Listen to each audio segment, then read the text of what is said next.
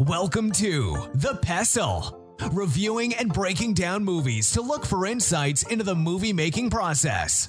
Hosted by 90s catchphrases. Oh, no, you didn't.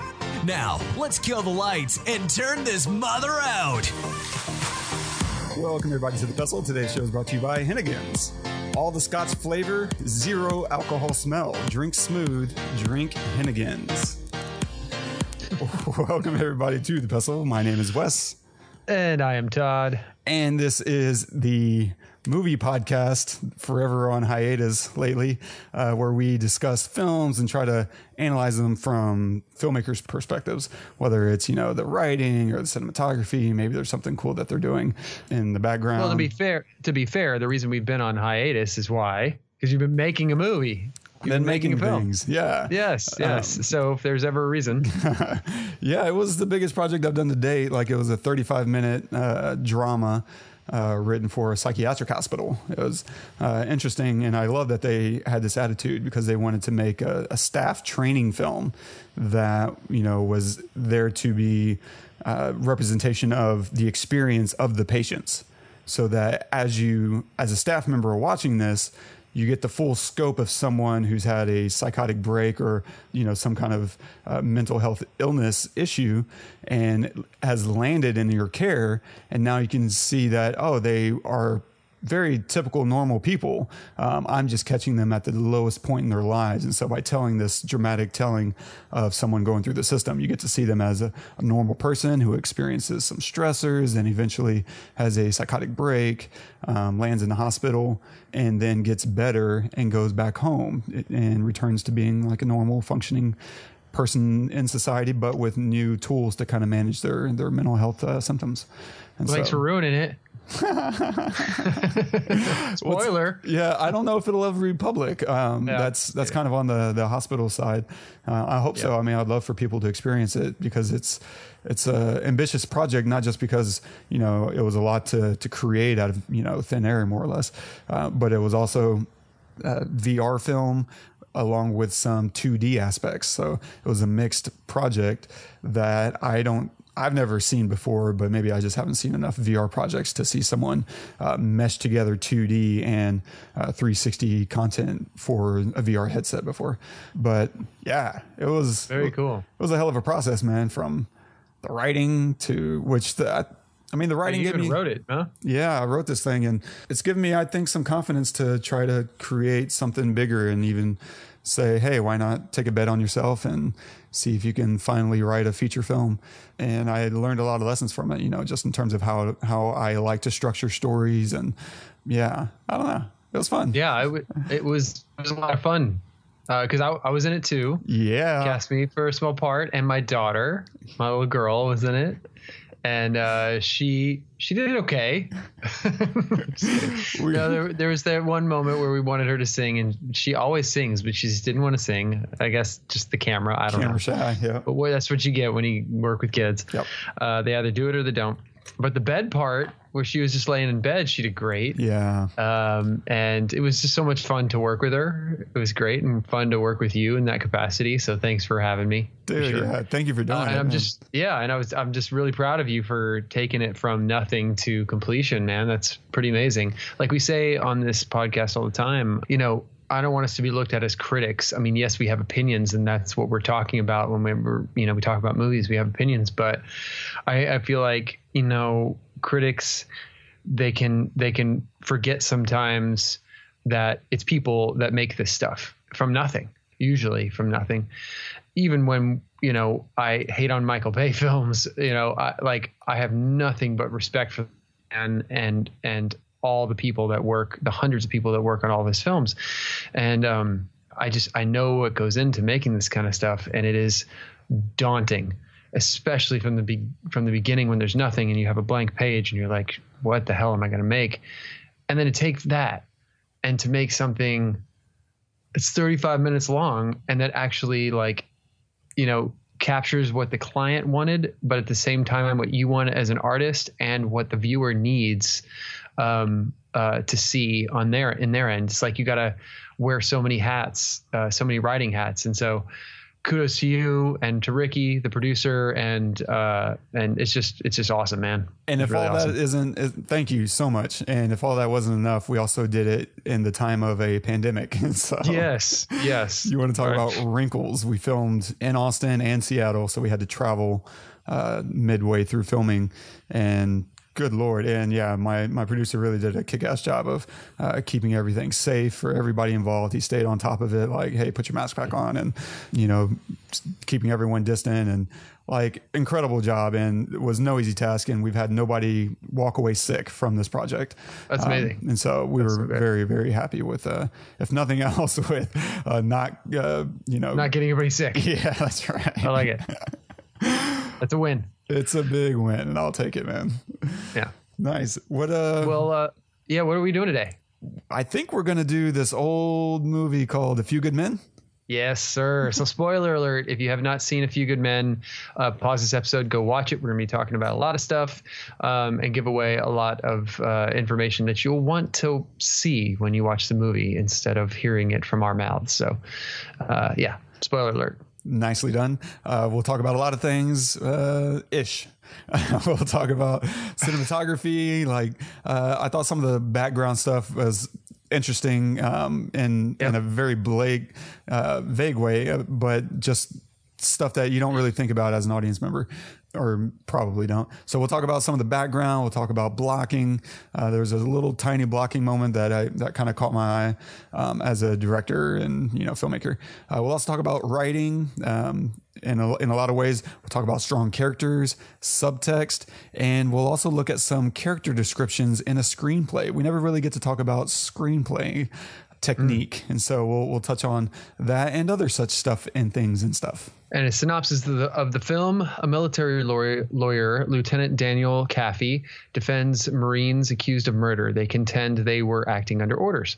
Directed by Rob Reiner, screenplay by Aaron Sorkin, featuring Tom Cruise as Daniel Kaffee, Demi Moore as Joanne Galloway, Jack Nicholson as Colonel Jessup, Kevin Bacon as Captain Jack Ross, Kiefer Sutherland as Lieutenant Kendrick, Kevin Pollak as Sam Weinberg, and I'm pretty sure Cuba Gooding Jr. is in there for maybe 10 or 12 seconds. That's right.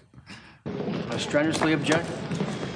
Is that how it works? Objection. Overruled. No. No, I strenuously object. Oh. Wow, strenuously object, and I should take some time to reconsider. I got it on the record. Hey, you also got the court members thinking we're afraid of the doctor. You object once so they can hear us say he's not a criminologist. You keep after it the way you did, and suddenly our great cross looks like a bunch of fancy lawyer tricks. It's a difference between paper law and trial law. Sam. Christ, you even had the judge saying Stone was an expert. Sam, she made a mistake. Let's not relive it. I'm going to go call my wife. I'll see you tonight. Why do you hate them so much? They beat up on a weakling. That's all they did. All right? The rest of this is just smoke-filled coffee house crap.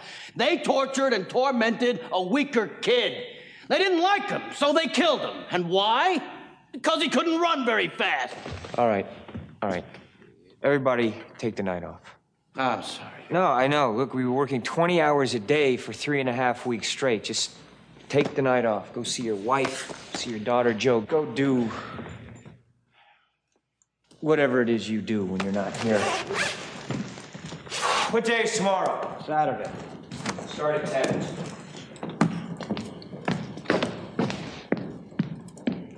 Why do you like them so much?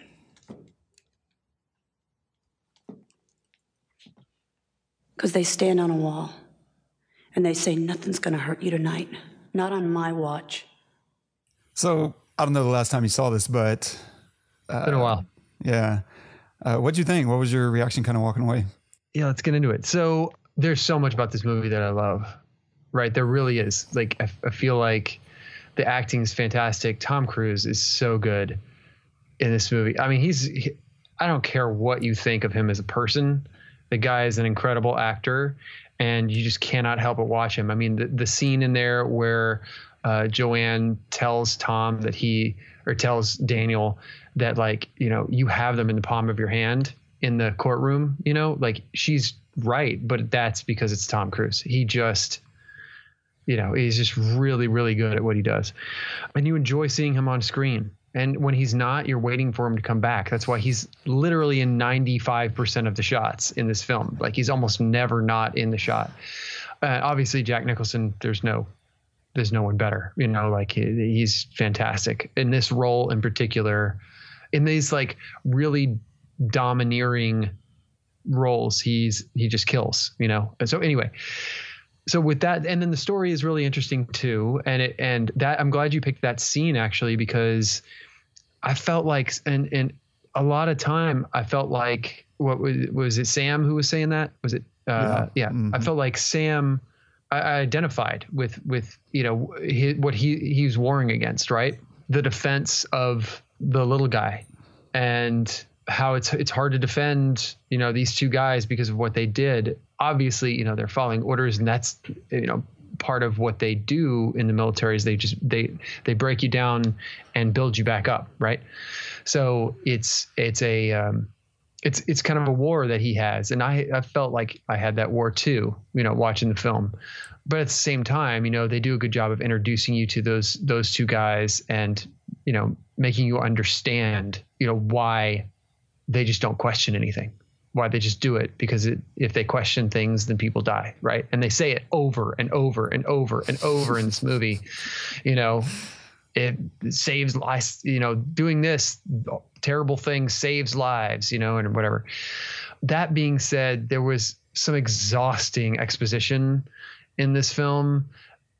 Like what you just played was way too much. Like, you don't need, she is a trained lawyer. Even if she made a mistake, another lawyer is not going to explain to her in that much detail why it was a mistake. They're going to say, what the hell were you thinking? You know, and they're going to have like a dialogue that's not going to be so descriptive. Right. Yep. And obviously that was for us as the viewer, and that's annoying. Right. With that said, it was informative to me. Like, when he said that, I was like, yeah, that does make sense, you know? And I didn't necessarily think of it in that way, but it would have been just as good, if not better, if I hadn't heard it. Right. If he hadn't explained all that detail.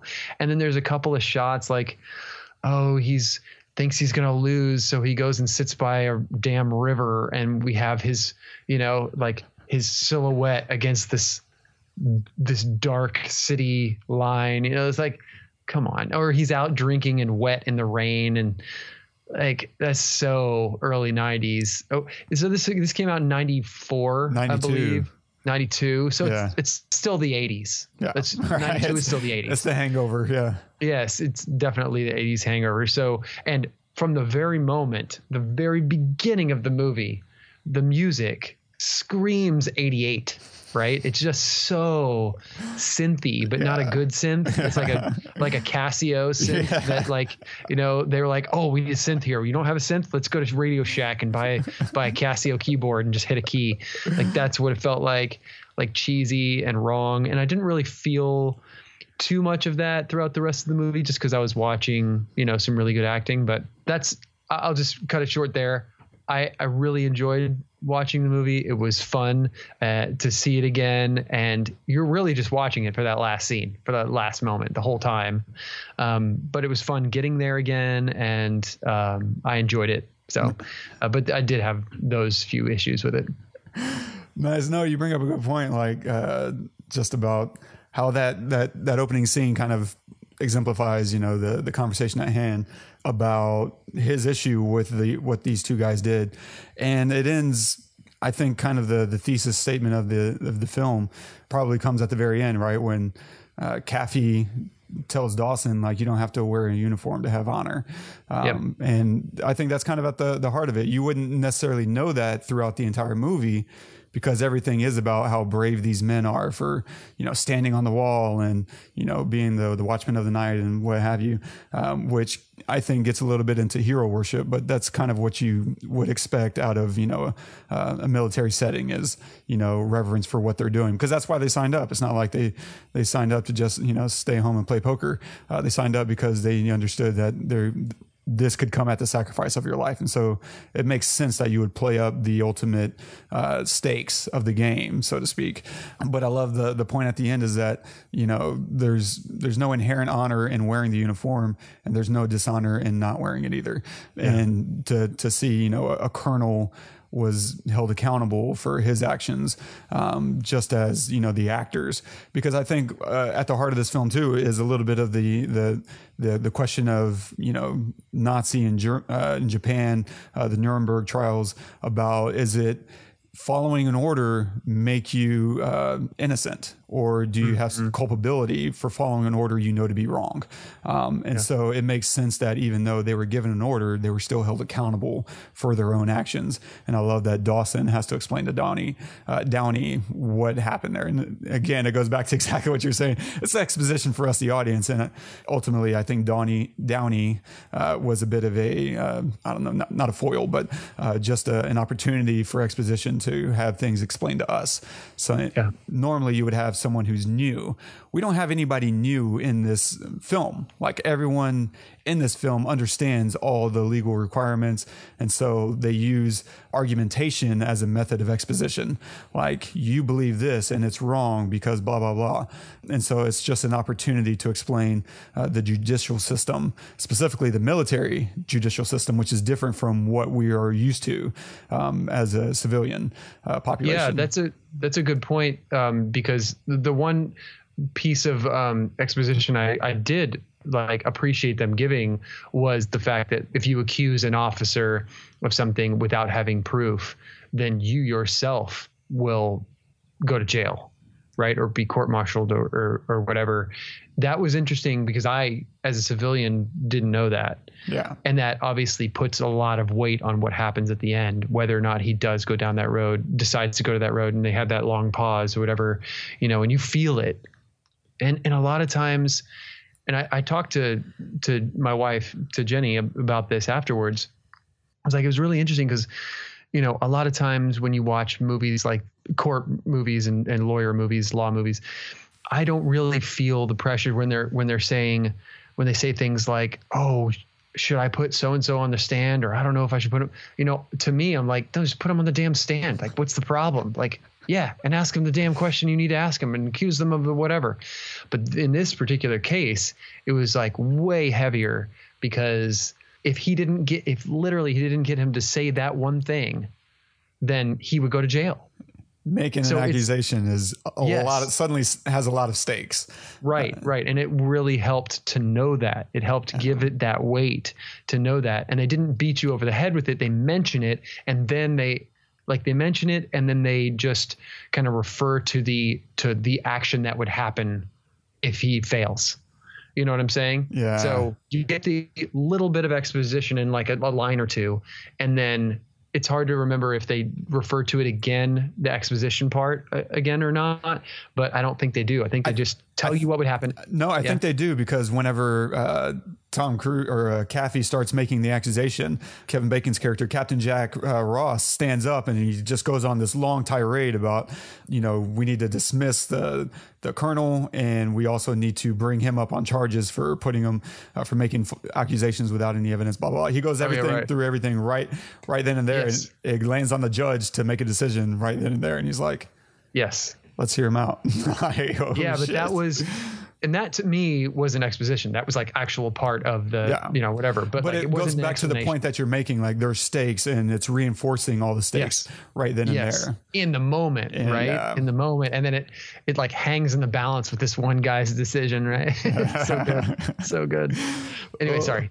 No, it's great. I mean, it's what makes a courtroom drama so satisfying, you know, are these moments, and if they're not clearly articulated and set up, then the significance and the suspense just won't be there. You'll just be like, yeah, okay, whatever, like moving on. It was, yeah, no, I fantastic. Yeah, I have a big, fondness for this movie.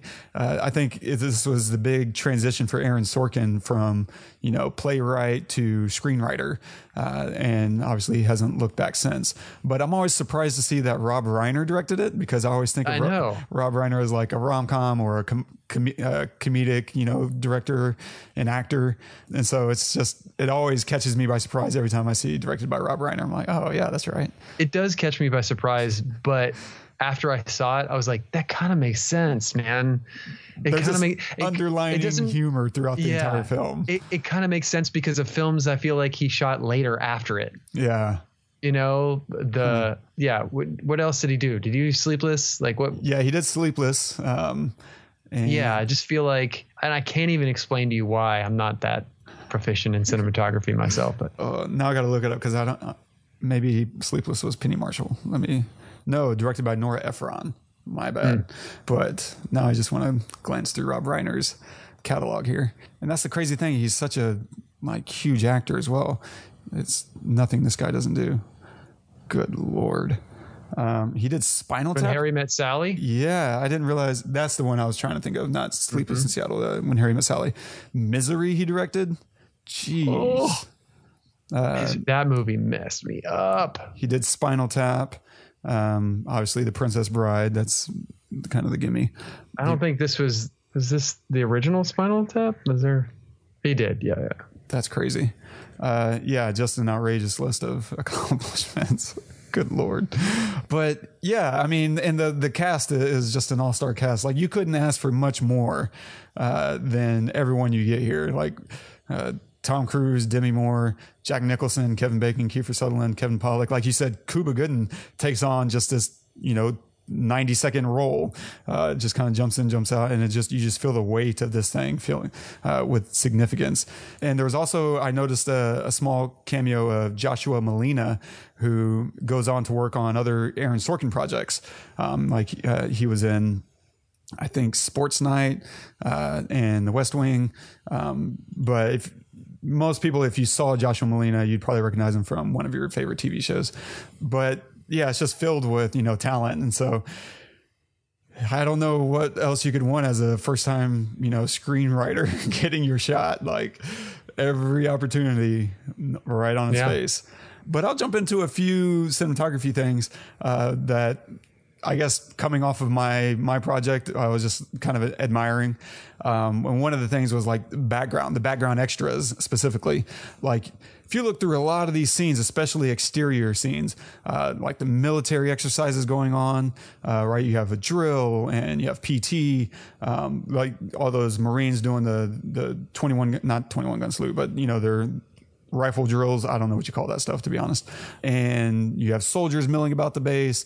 Then you get into the courtroom. You have the gallery, the jury, the guards, the co-counsel. And just so many people in it. All is there to sell the world, and it sets the scale of the universe that you're on, so that you're grounded and you're able to kind of suspend disbelief that much easier. Because if you kind of cut directly into the courtroom, that's fine, but it doesn't really help cement the idea that you're on a base, you're on a military, and you're watching people who are in the military. And so filling out the courtroom, and it's tons. I mean, just in the courtroom alone, you probably have 25 or 30 extras that are no lines. They're dressed up, right? You got to send them through wardrobe, and you got to make sure that they fit the part and they kind of speak to some element of the trial.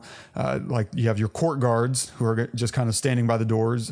Then you also have people who may be family to the accused, or maybe family to even the counsel.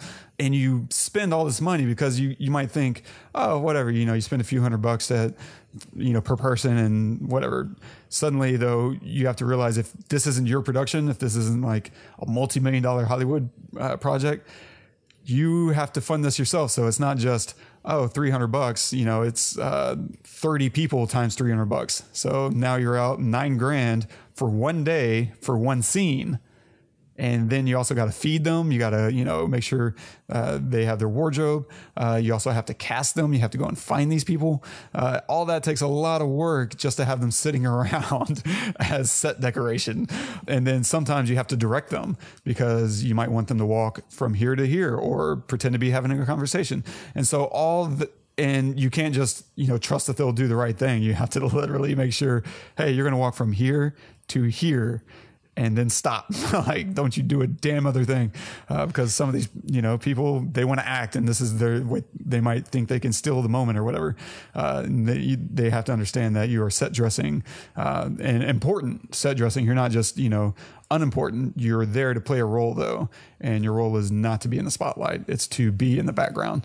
Again, that's just maybe one scene. Don't even get into the military scenes where you have these outdoors. I don't know if they're hiring soldiers or if they were hiring extras to pretend to be soldiers in some of these sequences, because I've done that before. I've been hired as an extra to be a soldier in multiple films.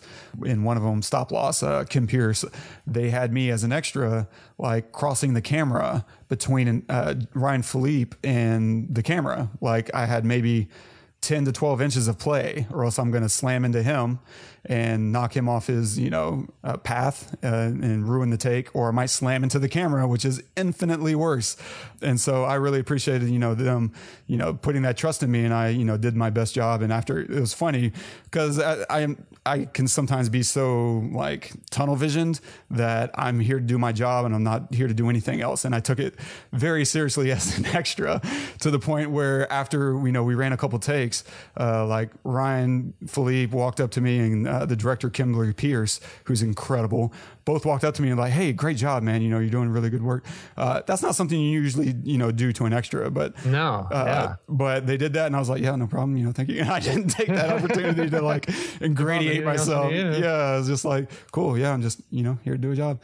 And, but looking back now, I really appreciate that, you know, they were trying to, you know, make me feel appreciated and valuable to the set. But that's your job as an extra. Like, you know, is to do a thing. Don't get a big head and don't try to steal the show. Do your job and get out, and maybe you'll get called back, or maybe you'll run into someone later on down the line, or, you know, maybe you just get to say, hey, there's me in that movie, and well done. But it takes a lot of effort, is my point, to make this universe feel like this universe is supposed to feel, and it doesn't happen by accident. And going on and further, unless you want to comment about background extras. No, I'm good. Yeah, I would imagine. I've done it, and it's awful. It is. 99% of the time. Yeah, no, you get treated like pretty grossly. Most of the time, honestly, as a background extra, you get crapped on a lot, and you get treated as a moron, which I get, man. You don't want to be treated that way, but at the same time, people do stupid stuff, and I just wish there was a better way to acknowledge that you're dealing with human beings and not goldfish. And like, that's how you feel. Like, someone, I don't know how you treated your goldfish, but I loved mine. I treated mine very well, I guess. If we're talking literal goldfish, maybe not. Yeah, except when we flushed them. Yeah, that was the ill part. But moving on. So there was a small thing they did with blocking that just kind of caught my attention. And again, this is so minute that I wouldn't expect anybody to spot this, and you wouldn't expect me to talk about this, or maybe you would if you listen often enough. But there's a scene where Joanne and Daniel Galloway and Kaffee are walking into the courtroom, and this is right before they're going to put Downey on the stand. And they and Joanne is asking Kaffee, right? The doors are closed to the courtroom and they're outside, and she's like begging and pleading with Kaffee to basically go slow. Hey, or I guess more, it's more commanding, like go slow. Don't fluster Downey. You promise you're going to go slow. I'm going to go slow. She's like, hey, everything's going to be fine. Like, she's trying to act like she's reassuring him. But there's this moment that happens right after that where they open the door and they walk inside, but Kaffee doesn't turn around and close the door. He keeps walking. He exits the frame and allows the door guard to close it behind him. And it caught me because, and it would be more human nature to close the door you just walk through. Instead, it looks better on camera to have the guard close it so that Kaffee can cleanly exit the frame because if you have him turning around, it starts to feel a little clunky. It starts to feel like, what, did he just enter his house? But having a guard close it adds to the ambiance of the courtroom, and it also makes it a cleaner visual of him entering the courtroom focused, and having someone else close it, the guard, makes everything less distracting and just cleaner in the edit, because now we don't even have to see the door close. We see a little bit of movement on the door and then we cut out. As opposed to if you have him closing it, you might want to see him a little bit more finishing that action. But instead, we can kind of just jump straight into the next bit, because he's left the scene, the frame. Then if you cut to him again as he's interviewing Downey, it doesn't feel jarring. So in a lot of ways, it adds to the scene. And it's a very small detail that would have very easily just been, yeah, go ahead and, close the door when you walk in. This, were you raised in a barn? But it's a detail, and I love that kind of stuff. That's awesome. There was one thing that I found interesting, and maybe I'm reading it wrong. I don't think that I am, but it's where the doctor's on the stand, and we start in a close up, and we kind of just dolly out, and there's a vignette that's happening on the shot. And I don't think it's created by the lens. Like sometimes you might get a vignette, which is like a shadow around the edges of the frame. You might get a vignette because the frame or the lens is too small for the sensor. And so if the sensor is larger than the lens, then it's capturing like the blackness that the lens isn't having light exposed to.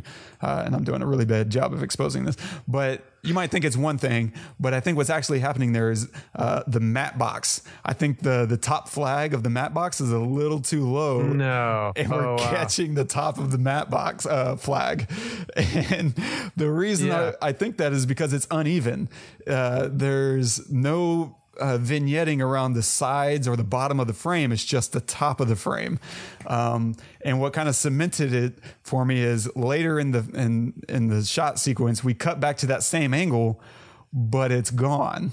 Like the vignette is gone, and so I think they saw it in post and said, "Yeah, this one doesn't have the vignette, but."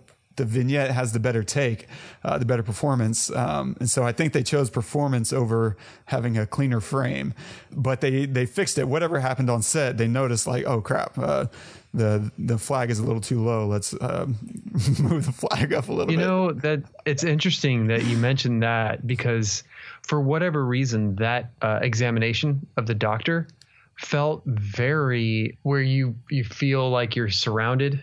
What is it? Where you feel like you're claustrophobic. It felt very claustrophobic.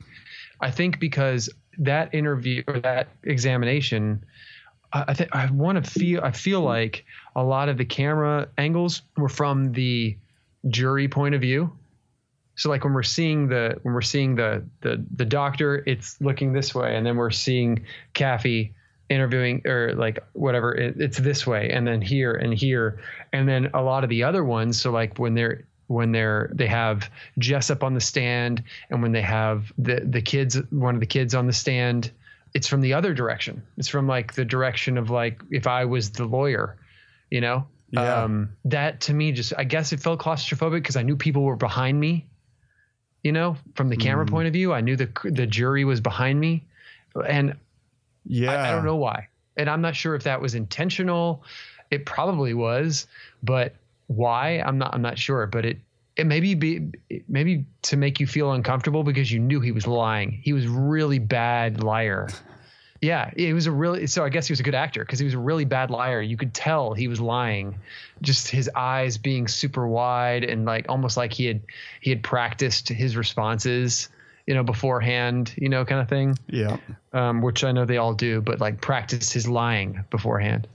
That's really good. That was interesting. I'm about to Skype you the images if I can. I don't know if it works on Skype. Oh, yeah. But I just found it really funny, and I want you to look at what I'm looking at. And I'll put it in the show notes as well so that everyone gets to be... And scrubbing through it just now, I realized that there was one other shot where there's a bit of a top vignette. So maybe they did it at the end of one take of capturing Tom Cruise and then didn't adjust for the next take until they did, like... But did you chat it to me or? Yeah, it's in the chat. Oh, I don't see it. Crap. Now it's in the chat. Oh yeah. Oh yeah. There it is. Super clear. Dude, yes. That, I mean, yeah, the angle might be part of it, but not, I think that was it. That was probably the reason. And it's, oh man, that's really interesting. Cause look at the hair light on him. Yeah, completely different. And I could have picked a different one for the vignette because they start in that close up with the other vignette shot, and they have other shots with, I just find it really hilarious. Like but I find it kind of cool too, because I'm kind of that person where I would rather have a better performance than a cleaner camera shot. Give me performance any day. And that's just more important in turn, unless it's just really, really, really obvious that something's wrong in the frame, then I would rather have people emotionally engaging with the film than, DPs kind of nitpicking like, oh, why'd you do that? Like, well, stop being a DP for a second and be an audience member. It's fine. Look, people make films, That's right. And because people make films, things happen, and is what it is. If the performance is there, that's the more important thing. I agree. Do what you got to do. But moving on, we can talk about the writing a little bit. One of the things that makes this film so good, and I would say Aaron Sorkin on average, but this specifically, is he writes really strong characters. And by that, I mean, it's people with very strong opinions and views, like their worldview isn't usually much in doubt. They state it very clearly, and so that they can have a very direct argument.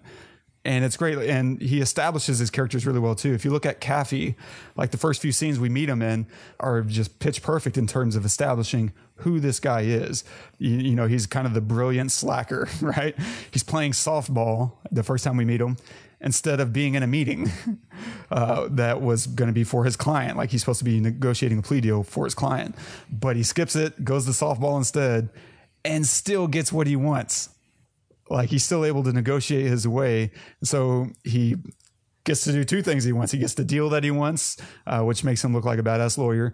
And he also gets to play softball, which is what he really cares about. And then in the next scene we see him, he's late to a meeting. And of course he doesn't necessarily get what he wants there. But walking into the next meeting, when he first meets Joanne, he's eating an apple. And it's just kind of this sloppy, I don't really care. Like I'm a casual kind of person. And it's a great way to kind of keep this rhythm going of him being this very slacker type, but brilliant.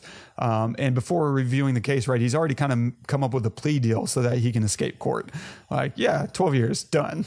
What's next? And it also kind of goes to, he doesn't really care so much about the client or about truth or justice or any of that crap. He's just kind of there to fulfill a duty and move on and do to the stuff that he really wants to do, which is, softball, apparently. But even people who seem like they don't really have an opinion or a strong worldview still do. Like if you look at Dawson, if you get pushed far enough, he will eventually yell what he thinks. And a lot of the time the characters are just yelling at each other. This is one of the things I'm kind of hot and cold about with Aaron Sorkin scripts, is that usually it's people yelling at each other, which if it's a different writer and if the story isn't good enough, we'll lose you. But luckily, he's just an amazing writer and tells a really good story and picks very good angles and makes it zippy and it makes it enjoyable. You're hearing people yell, but it's fun, right? Oh, you object? Oh, no, you strenuously object. Oh, well, in that case, he's making it fun. He's, like you're saying, he's giving exposition, but he's also making it super entertaining along the way. Even whenever someone is having a meltdown, right? Thank you for playing. Should we or should we not follow the advice of the galactically stupid? It's just so entertaining to hear someone cut down. He does a marvelous job of, creating pejoratives and put downs and snappy comebacks and a lot of it. And I feel like he's finally starting to move away from this. I don't know if you want to call it a trope, but for me, it's become this kind of cliche setup and payoff of someone saying something, Colonel, what? I am a colonel and I would appreciate it if you address me as such. I'm pretty sure I've earned it. Someone might say something and someone says what, and it just kind of sets the tee on the ball, the softball on the tee so that someone can kind of hit it out of the park. And he's doing that constantly throughout, the first 10 or 15 years of his career. Watch The West Wing, watch Newsroom, watch a lot of his stuff, which are all amazing, but they all have these kind of easy setups and easy payoffs, these straw man arguments that I'm going to create the argument that's really easy to knock down to make my character look like a badass. And he's constantly doing that, but because it's so enjoyable, he gets away with it. And he does a great job. So all the characters are arguing their viewpoints, which also brings to light the facts and issues of the case. And so none of it's ever put to waste. It's never really wasteful writing in the sense of there's utility behind it. And so he does the two things that most writers don't do well, which is I'm going to give you exposition and I'm going to make it really damn fun. Yeah. And I'm also, while doing that, I'm going to reveal character traits and character personality in the process. Like even hearing Sam at the beginning when we played that clip of why he doesn't like Dawson and Downey is very revealing of his worldview. Like he doesn't like these guys, and it's not just, you know, giving us insight into who he is, but it's also giving us a counter argument for why we may not be for them. It's putting us in the seat of the jury, and we're constantly being evaluating of, is this true or is this not true? Like even at the beginning, the opening scene, right? We open on the scene of the crime where they're going in and they're more or less killing this guy. Intentional or not, doesn't really matter. They killed a guy. And so we see it happen. That's never the question. And so we're put in the same exact, from the opening of the film, we're put in the same exact position as the jury, who also knows in the opening arguments, these guys did it. The juries are being told exactly what we were told. And so they're doing a really good job of putting us in the jury's shoes. And it's fantastic writing. It puts you on a really fun journey. One of the other writing things I really enjoyed was the first meeting with Dawson and Downey. I don't know if Joanne is in there, but Sam and Daniel are both in there. And it's so good. And it's so hard to do because there's this subtextual energy that's coursing through the scene that doesn't really get addressed until the end of the scene, which is that Dawson does not like Kaffee. Doesn't like him. He doesn't respect him. But the way he does it is by being super formal with formalities and showing his due respect that's explicitly owed based on his rank and position. And it's the refusal to be casual that hints at his disdain for Kaffee. And it's so perfect because it's a vibe. It's a vibe that's created. And if you were to just read the words on the page, you may not pick up on that vibe, but seeing it played out, seeing the stiffness of Dawson really helps communicate. And then finally at the end, the suspicion is, contextualized by Kaffee's final remarks, right? Like, hey, get used to the idea that I'm the only friend you have. And that is just an implication of what was going on throughout that scene that we suspected, that we felt, but was never articulated until that moment. And it's great. Like that's hard to write, and that's hard to think about because I think as a writer, too many instincts are to make it plain to the reader instead of just creating a subtext, a vibe through, situational awareness. But it takes a little bit of trust from the writer to the audience to say, hey, I believe that you're smart enough as a human being, as a social creature, you can pick up on the social, subtleties that are going on here. Well, they're very different people. Yeah. Kaffee and Downey, like they're just so different. And I do like how I really like how Sorkin gives Downey the opportunity. Dawson. Yeah. Sorry. Downey Dawson. The opportunity to say his piece, right, with what he thinks of Kaffee, because the whole time Kaffee's like, he's this like, I can't lose, pompous kind of a-hole that doesn't even belong in the Navy in JAG. You know what I mean? Like he just is only there to do his, like she called him out, he's only there to do his 3 years and then, like be gone with it, and he thinks, they're guilty. They're going to lose. That's it. And so Dawson, knows it and calls him out basically on it, because Dawson wouldn't quit anything ever. And that's what Kaffee does. Like, that's all he does. That's what that's why he hasn't seen the inside of a courtroom, because he doesn't fight for anything. And Downey is the exact opposite of that. So, yeah. It's such good writing, man. It really is. And it helps by creating characters with strong points of view, because if you can start with that, then the writing becomes so much easier, because now you have reasons for your characters to conflict, because they believe one thing and this other character believes another, and now we get to hear both sides of the argument. And hopefully it's steel man arguments. It's something that makes sense instead of, kind of a straw man. Like if you're writing a political thriller or whatever, political drama, and you wanted to have Republicans arguing against Democrats, it would be kind of crappy to kind of take these facile arguments so that, if you're a Republican and creating a liberal argument to knock down, well, if be honest and create something that is worthy, that actually represents the other point of view, instead of just saying, whatever, to take a highly or a very light, topic, abortion, like, oh, you just like killing babies. That's a little easy to knock down, right? That's not an honest point of view if you're going to try to depict this worldview or this belief system. And I think he did a great job in this script of creating, even that opening clip that we played, you had one person, Sam, saying, I think these guys were just picking on someone who was weaker than them.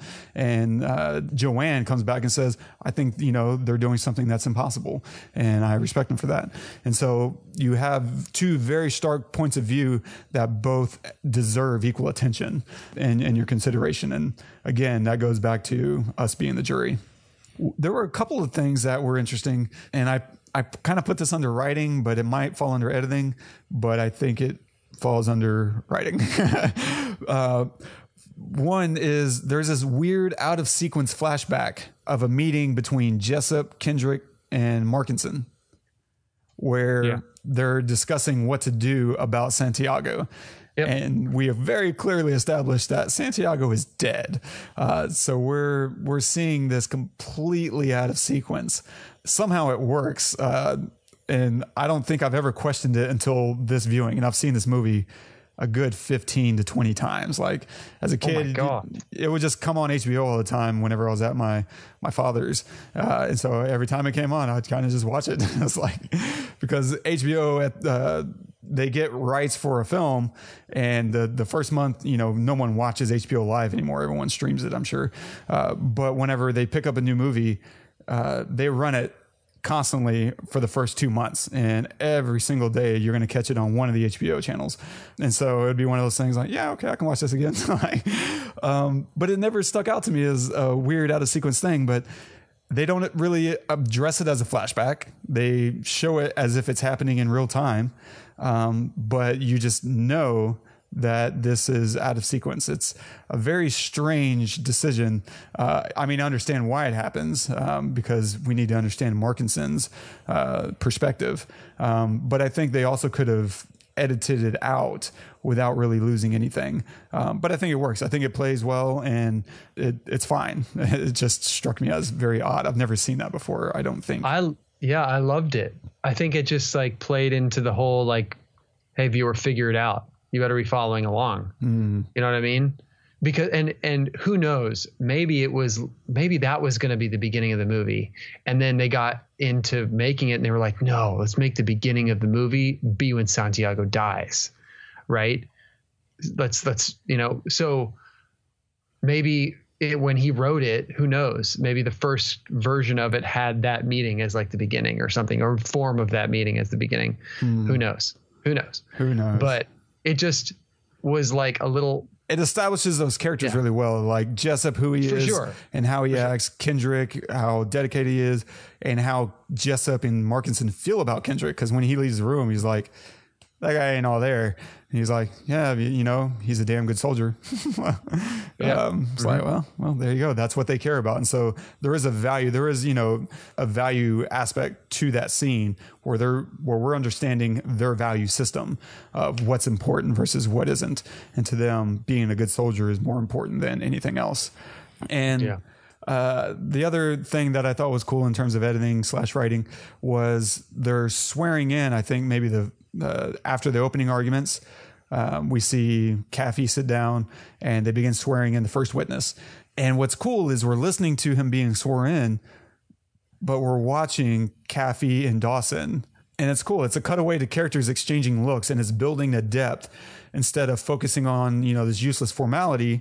We're going to take this moment to create, you know, some subtext between what is going on in Dawson and Kaffee's life, you know, their relationship, because Kaffee just stood up there and gave it a really strong statement and showed that he's putting his ass into this thing. And it was one of those things where Dawson was like, yeah, I see you, but I'm not there with you yet. And it was almost like the first hint of possible respect, but he's not nearly won over.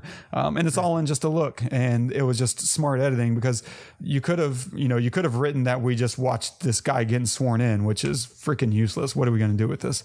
But instead they use that moment to kind of build a little bit more into the world. The other small question mark I put on this was the use of baseball. They didn't overly pound it, but I feel like maybe they were using a little bit of baseball as a metaphor. And again, they don't really state this out loud, but I think there's two aspects of baseball that kind of applied here, which is that in baseball, right, it's not over until the last out. It doesn't matter if you're down 10-0 in the ninth inning, 2 outs, full count.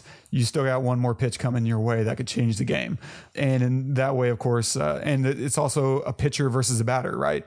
You have a pitcher standing up there and he's throwing things at you. And as a batter, you're just trying to make contact and put it into play. And so I feel like that kind of is the scenario that we had between Kaffee and Jessup, you know, in the final confrontation of Kaffee is this pitcher who's throwing everything that he's got at him, and he's trying to shake the batter. And, you know, Kaffee's just been up there just knocking things left and right until finally Kaffee just throws one by his nose, sets him back on his heels, and starts going after him. Strike, strike, strike. And suddenly he's on his ass. And yeah, it's super metaphorical. Like I said, they don't really dig heavily into that. It's just more lightly around the idea of baseball is around, and it's never, you know, on the nose. But I thought that was interesting in a fun way. But I would say it doesn't ultimately add much to the film. Yeah. I get that. I was curious, just from a screenwriting aspect, how Aaron Sorkin writes his character descriptions. This is something we've never discussed on. If we have, we haven't done much of it. There's a problem in writing character descriptions for women, where usually traditionally you've had men making all the movies, you've had men writing all the scripts, but that doesn't mean they've done a good job, right? And so. Yeah. Normally, if a guy writes a woman character, it's going to be a really shitty description to the effect of Joanne, cute but doesn't know it, or, you know, beautiful but doesn't know it, and smart, class, whatever. They're usually pretty shitty descriptions. And you would think some people who are beyond this aren't actually beyond it. There's writers that I admire that seem to have some problematic character descriptions as well. If you go back and read the character description that Joss Whedon wrote for Wonder Woman, it's not great. I mean, you would be hard pressed to not call it problematic. And I'm trying to, you know, be conservative or non-inflammatory at a minimum. But it's just like this is a little, not good. But and so that made me curious because this is a massive trope. I'm pretty sure there's like Twitter feeds out there that just punch in and tweet out character descriptions of women just for fun. And by fun, I mean exposure, because that needs to be, you know, discussed and corrected, hopefully. For the record, I never write my woman character descriptions like that. I would never write any character description that way. I think it's a bad way to help a actor get into the mindset of who this character is. Yeah. Because the nice thing about a character description is that in a screenplay, all you ever get to write is what you see and what you hear. Do you see it? No. Do you hear it? No. Well, don't write it. Like, you only get to write what you see and what you hear. Except, with a big asterisk, the one cheat that you get is in a character description. This is your one time, because there's something in seeing someone in their wardrobe and on screen that you don't get to really do in a script. There, you know, if you were to see Idris Elba on screen, that gives you a different feeling than if you see Denzel or Morgan Freeman. Like, these are all attractive black men, but they all carry a different weight, and maybe their character is coming from a different place. And so this is the one cheat, and that gives you an insight into the character, who they are as a person, not just what they look like, but who they are, their inner workings. And it's a, usually you only take a comma, like maybe it might be Joanne. If Joanne wasn't such a major character in this film, it might be something simple like Joanne, whip smart, but tone deaf, walks into the room, right? That's how I would describe Joanne. Like, she is freaking on it, but she doesn't always, appreciate situational awareness. And so that would be how you normally write a character that says, oh, okay. And that kind of sets up your expectation for what's going to come out of her mouth or her actions. But because she is a bigger character, Aaron Sorkin really took his time in describing and letting you get into who she is as a person. And so I'll just read from the screenplay what he wrote. A woman. Great. And this is, just to remind everybody, this is a scene where she's walking. After seeing all these Marine drills with the guns, we pan over to reveal Joanne, and she, is walking across the courtyard and mumbling to herself, like these really bad buildup of the request that she's going to make. And so in just this short time, this is what he says. A woman, as she walks across the courtyard toward the brick building, the woman is Joanne Galloway, a Navy lawyer in her early 30s. She's bright, attractive, impulsive, and has a tendency to speak quickly. If she had any friends, they'd call her Joe. As she walks, she mutters to herself, I'm Captain, I'd like to request. And that gets into the dialogue. Yeah. But that's a pretty good description. And I don't know if I would have included attractive. I think it makes sense for him to include it just because later in the film, like, her sexuality, or she gets sexualized, I should say, not her sexuality, but she gets sexualized by multiple characters in the film. So to some degree, it might make sense to indicate that she's attractive, but regardless, I think it would have played just fine.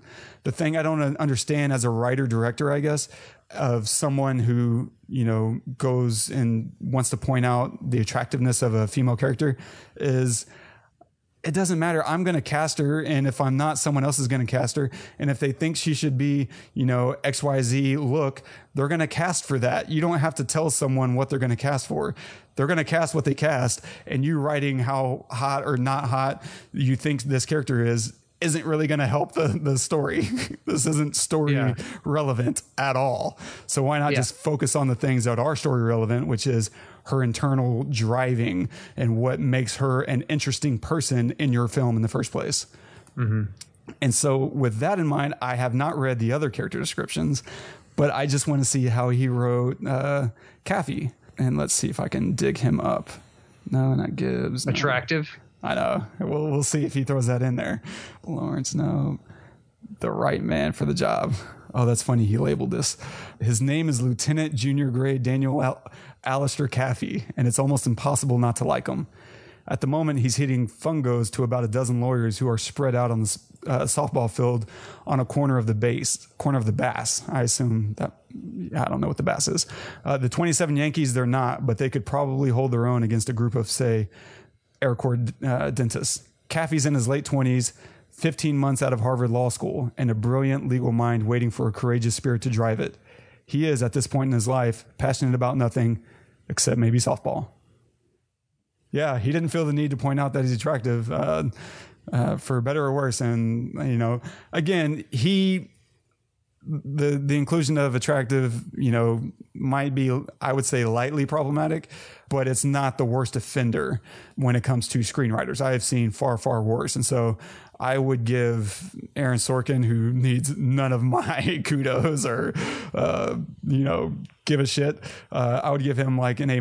Like it's a pretty strong character description. It gives you a lot of information about who she is. And I think that's a lot to work with as an actress. However, I'm sure as an actor, if Demi Moore read that and was like, attractive, oh, thanks, buddy. And that might be, that still might, give you an eye roll, and rightly so. Regardless, Demi Moore knocked it out of the park. She's an incredible actor. Yeah, she's amazing. So is it a thing now to not say actress? Do you just say actor? Is it like a generic you know? Yeah, I'm a little bit all over the place. Like, I think it depends on the person. I've heard some actresses refer to themselves as such. And I've heard those same people also refer to themselves as an actor. And I think both are fine. I think if you call a woman an actor, that's perfectly fine. Yeah. But I think to your bigger point, is it problematic to call them an actress? I don't inherently think so, but I'm sure a lot of people will disagree with that, and I'm fine with that. Like, I don't have a big stake in that argument. And you can certainly point to the fact that I'm a dude, and rightly so. But my impression, I should say, isn't that it's super offensive or an offensive thing, but maybe it's becoming a little more antiquated in terminology. Yeah. I mean, it makes sense. Yeah. Yeah. Okay. Nice. Yeah. That's pretty much all I had in terms of. So so you've seen this like 15 times, so you must give it a high rating. What would you say? Yeah. At this point, I mean, I'm sure there's times when I'd give it a 10. I think at this point I'm at like a 9, just because I've seen so much Sorkin that some of the Sorkinisms start to wear on me a little bit. Like whenever he turns around and he's made the decision to go to court and be the lawyer, he turns around and gives them 90 seconds of detailed directions. Like, I want a box of half dozen box of red pens, a half dozen box of black pens or whatever. Pens. I was like, you could have just said a box of red and black pens, like, yeah. But it's all there to add gravity and the sense of urgency and prominence to the mission they're about to undertake. It's like, let's load up on candy bars. We're going on a mission. Like, okay, got it. What about you? 9. Yeah, I would probably give it an 8. I think that maybe the last time I saw it, I would have given it, a 9. Just some of the shots are so dated, and the music is just, I can't get past it. And you know how I am with music and movies. I mean, we both are, really, honestly. And we're spoiled with Hans Zimmer and Super. Now, so listening to anything but is kind of just less than. Not that I expected, that necessarily in this, being from the early 90s, but is definitely those aspects definitely dated it. And there are movies from the early 90s that I would give 10. So a solid 8. And that's mostly because of the acting and some of the writing, but very much less of the cinematography for sure. Yeah, and I agree with what you were saying earlier about Tom Cruise. I mean, he's such a good actor. Like, there are very few Tom Cruise movies where I'm like, this is a bad movie, and he is a part of that reason. On average, like 90% of his movies, I enjoy his performances. And he absolutely is a good reason to watch this thing, because watching him interact with Demi Moore and obviously Jack Nicholson, it's all just magic, man. I love it. Yeah. Heck yeah. Agreed, dude. Nice. Man. So what are you going to recommend this week? Man. Okay. So I've needed a laugh, and I think I've told you about this before. And I checked, and I have not recommended it. So I'm just going to recommend it now. Mike Birbiglia's stand up on Netflix, just all of it in general. But he has one that came out. What year did it come out? It doesn't say, but it's called The New One on Netflix.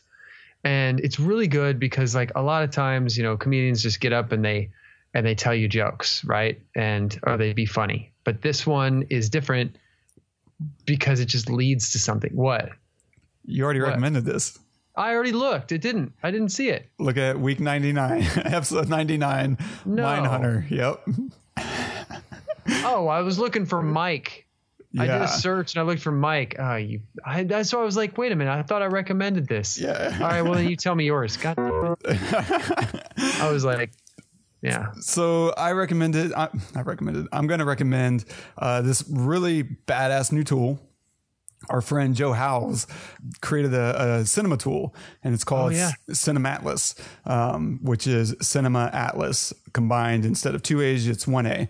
So imagine CinemaAtlas.com, but only 1 A, Cinematlas. Because what is really cool, it does it allows you to do a few things. Like sometimes you don't know an actor's name. And so it's kind of hard to Google that or look it up on IMDb. Cause you're like, I think this guy that I'm watching in A Few Good Men was also in Mindhunter.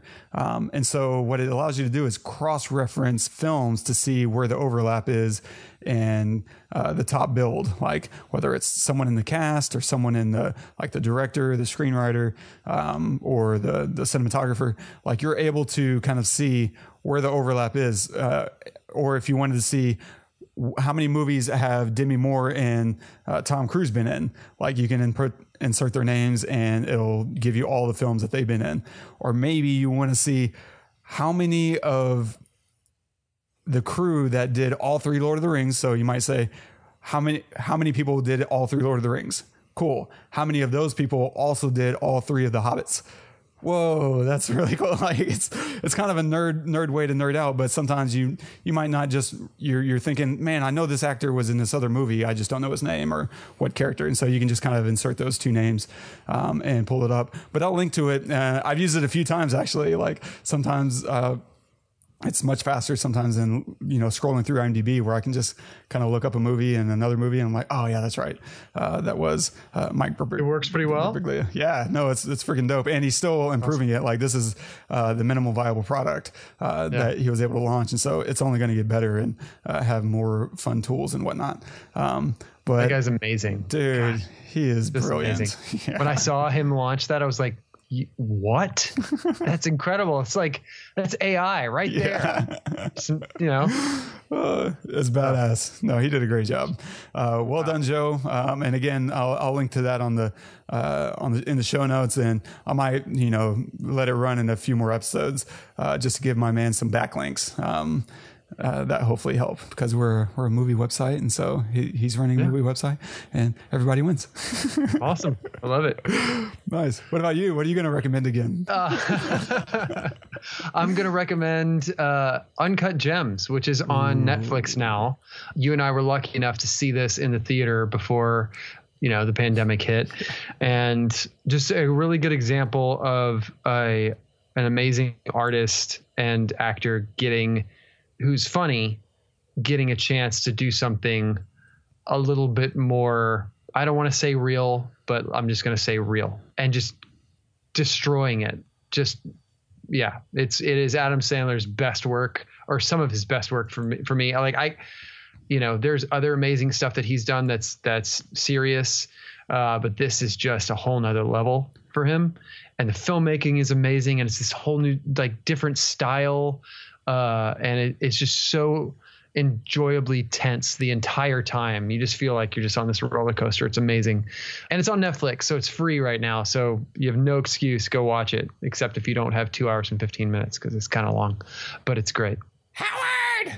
Yes. The whole movie. I'm right there with him. I get it. So good. Great recommendation. Damn good. Yeah. Man. Nice. Yeah. Well, stay tuned for next week. We're going to cover Inception, the Christopher Nolan film that you may have heard of once or twice before. And I'm sure we'll talk about some fun stuff. Definitely the music, if nothing else. Like that soundtrack redefined the way people were making music and making trailers. Like the way trailers were made after that completely changed, and Christopher Nolan seems to have that effect on the industry. But I also want to say shout out to Junie Marie and so many people. We had a lot of great reactions to our last episode, which was 13th. And if you haven't listened to that one, go watch it on YouTube. I actually insert whenever I'm going through the cinematography for that post, I actually went through and inserted a lot of the visual references that kind of discuss the cinematography that I'm talking about. So you can see the literal stuff that as I'm discussing it.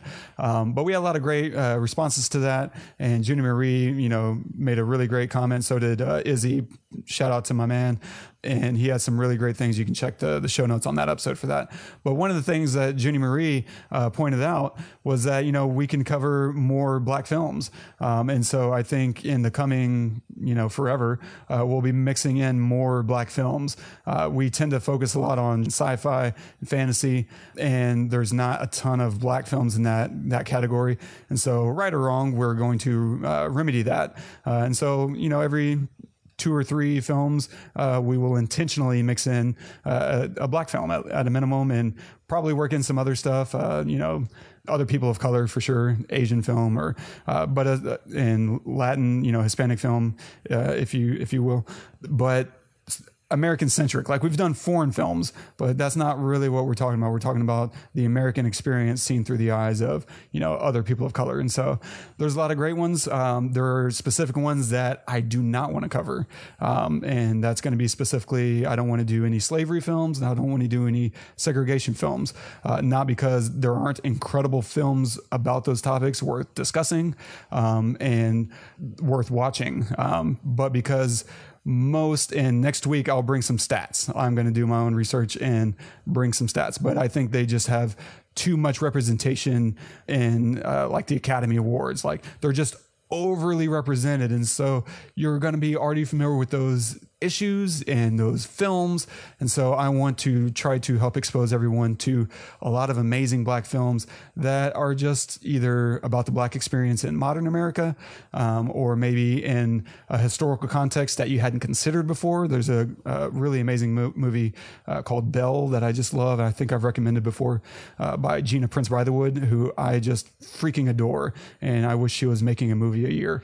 But she doesn't get nearly enough recognition as a filmmaker, let alone as a black woman filmmaker. But she's made some great films. There's been other really amazing black work. Love Jones. There's so many, Moonlight. There's so many really amazing movies that have nothing to do, and you don't have to see black people in this being subjugates to white people, because that's, I feel like, one of the problems in America is that's all we ever get to see black people in on a big screen. And so we need to recontextualize reality for people. And that's just kind of our small contribution. And there's tons of Spike Lee movies. There's so many incredible black filmmakers that I want to watch and discuss and hopefully help people discover. And I, think it'll be fun. We're going to do what we do, and I think it's going to be a lot of fun. You're going to see a lot of great films. Yeah, so thank you, Juna Marie, for that. Awesome. So we'll leave you with a quote of the day from Harper Lee from To Kill a Mockingbird. "They're entitled to full respect for their opinions. But before I can live with other folks, I've got to live with myself. The one thing that doesn't abide by majority rule is a person's conscience." Wow, that's amazing writing. Harper Lee. Well, our good friends actually named their daughter from this novel Scout, Jay. Oh, yeah. Jay Holzer. Him and Ashley named their daughter Scout after To Kill a Mockingbird, which is really I didn't know that's where it came from. Yeah, super cool. Like, I hope I get that kind of inspiration. But yeah, I mean, it was tough trying to find an appropriate quote, just because we're in a courtroom, and there's all these discussions about integrity and honor and blah, blah, blah. And so this is kind of what I landed on, and I love it. Contextually, it's a little bit different because, if you haven't seen To Kill a Mockingbird, it's a little more racially motivated, by a little, I mean entirely, but it's still, the thing holds true, right? A person's conscience is individual, and it can't be dictated by a majority, and you have to live with your conscience. So hopefully you've been honing it to do the right thing. But yeah, incredible writing. Yeah, and this is it's so brilliant because it calls out the difference between an opinion and a conscience. I mean, you can think, you can have an opinion on something, and it can be affected by a bunch of other people telling you that is wrong, and then all of a sudden you can start thinking, oh, maybe that's wrong. But a conscience, like, that tells you something else. Like, that, like, is something deeper in you that says this is right or this is wrong. And you could hear 100 other people say, no, you're wrong about that. But and even if you change your opinion on it, your conscience doesn't change, right? I mean, I think after a while you can kill a conscience. That is definitely possible. And there's been plenty of terrible examples of that throughout the world, but that takes a lot longer, or is a lot harder to do than changing an opinion, for sure. And it's just a brilliant quote, because calling the difference between those two things, making that aware. Yeah. It's amazing. Heck to the yeah. Yeah. Don't forget to subscribe, review us on iTunes, and leave us a note if you want us to talk about a thing. And if you want to comment on this episode, you can do that at thepestlepodcast.com/afewgoodmen. So thank you guys for joining us. I had a blast, Wes. This is fantastic. I cannot wait for next week. Inception. It's going to be fantastic. Another Nolan film. So make sure to watch that before next week. And until then, I'm Todd. I'm Wes. Go watch the movies.